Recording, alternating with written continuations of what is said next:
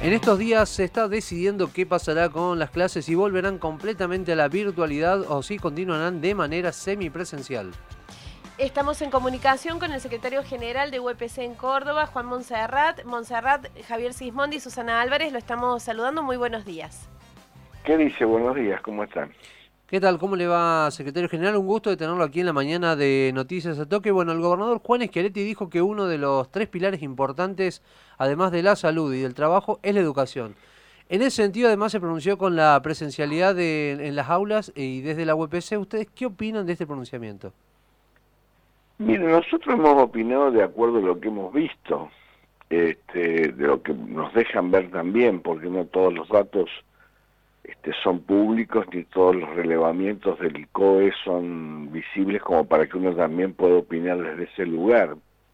La forma en la cual tiene el gobernador de manejar la pandemia es como si manejara un tesoro, en donde solamente él puede decidir sobre la vida de los cordobeses y tomar las decisiones que según él son las más correctas para poder llevarla adelante la pandemia.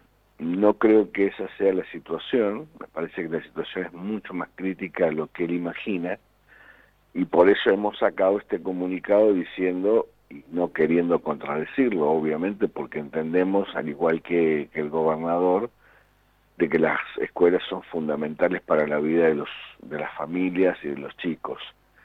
Pero hay una situación concreta que es el avance de la epidemia, que es muy fuerte, que las cepas que están avanzando son muy letales y este, que tienen mucha mucha capacidad de uso de los sistemas sanitarios y que está llegando a este, la población joven. Eh, es un problema, un problema severo porque los ciudadanos no nos cuidamos, eh, se ha hecho campañas muy fuertes desde el año pasado para mantener el distanciamiento, el lavado de manos y, el uso de barbijo, pero bueno, pareciera ser de que somos medio cabeza dura los ciudadanos para cuidarnos.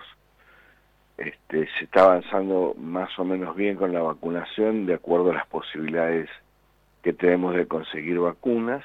Este, hay una logística bien sólida en Córdoba como para vacunar miles de personas en poco tiempo, pero lo cierto es que hay un estado de pánico muy significativo en nuestro sector, y en particular yo estoy muy, muy, muy asustado de cómo avanza esta enfermedad y cómo puede realmente convertirse en una catástrofe.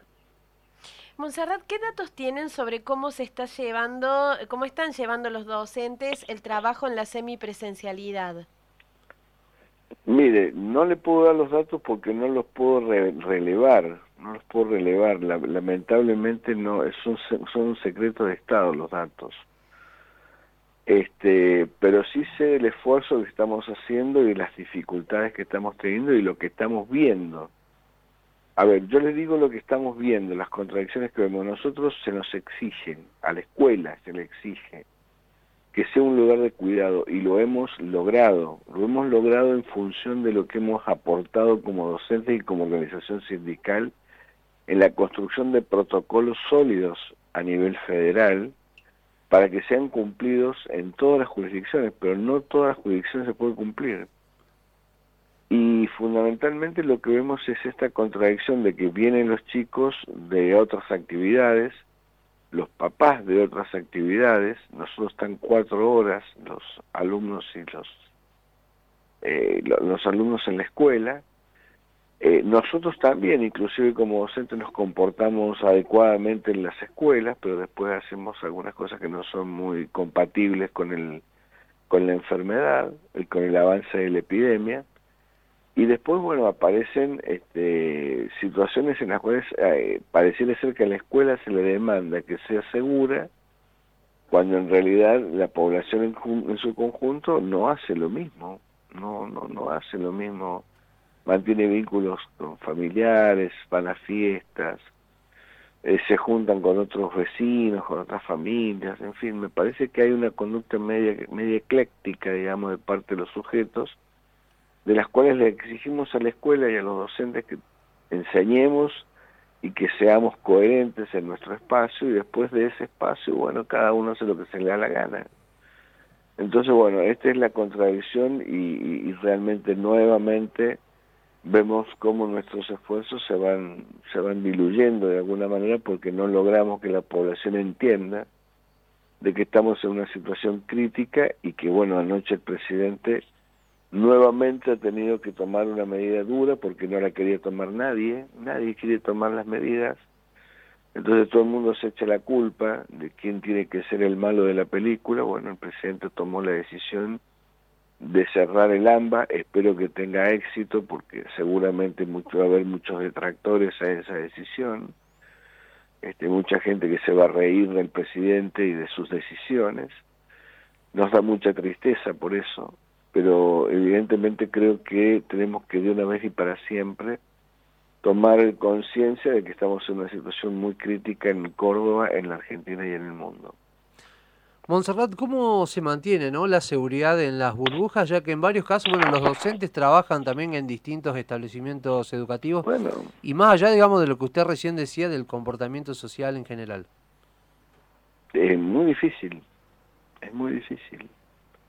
Eh, usted me, me, pregunta cosas que yo no le puedo responder porque no eh, han, han superado mi capacidad de razonamiento.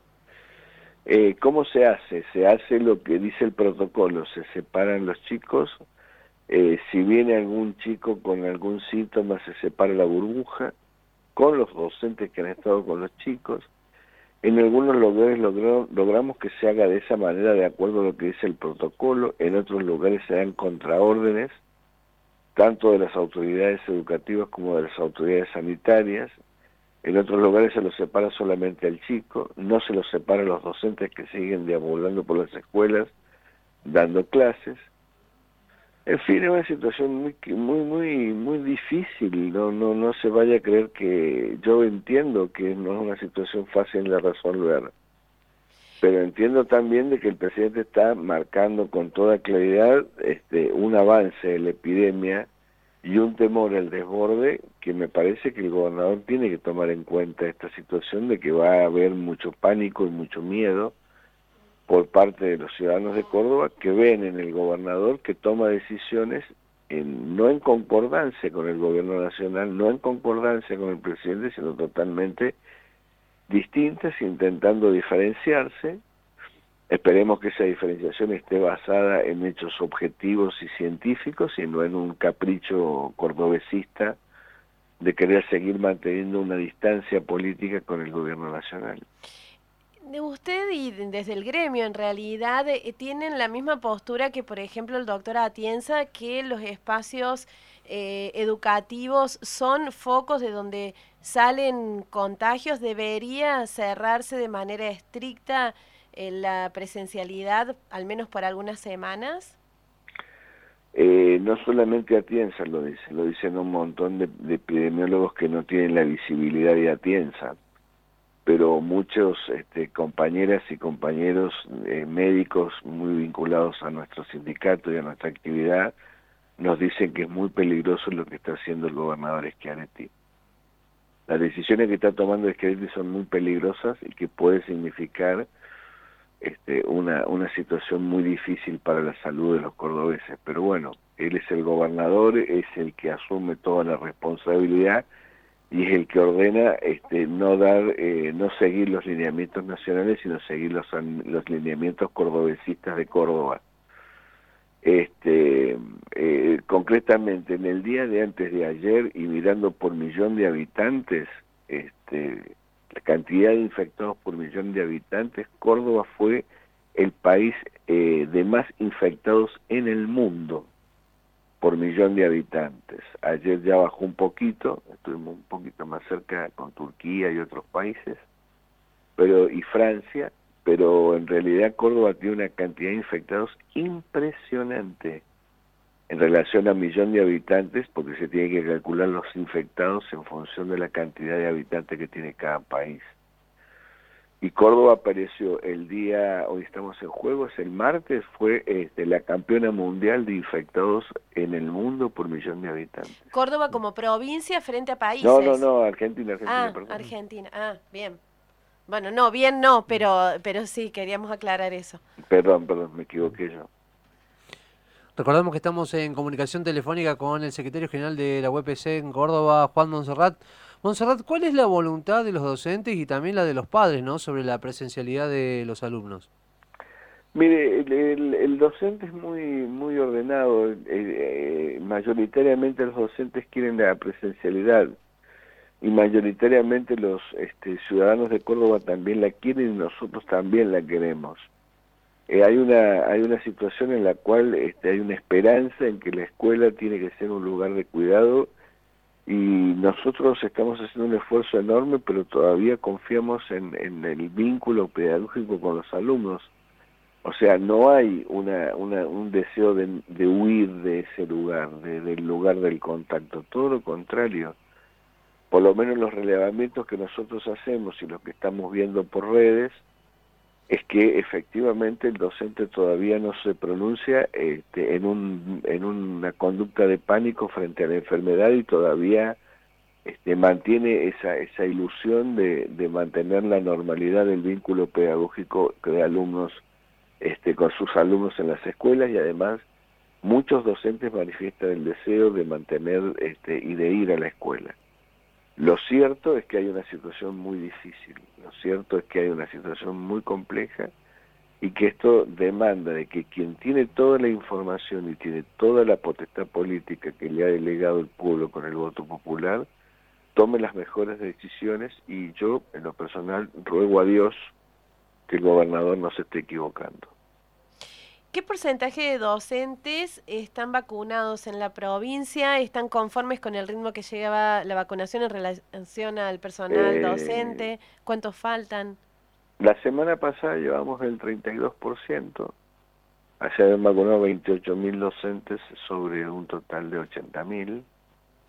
Este, y me, me, temo que en estos dos días, si, haya, si ha habido vacunas y han llegado las remesas, porque hubo una interrupción en la ciudad capital, se tiene que haber vacunado unos 3.000 compañeros más, o sea, tenemos que andar en los 35, el 36% del total de docentes en la provincia. Y además, en, este tiempo de, pandemia que estamos atravesando, ¿cómo van a ser los nombramientos de docentes para este año?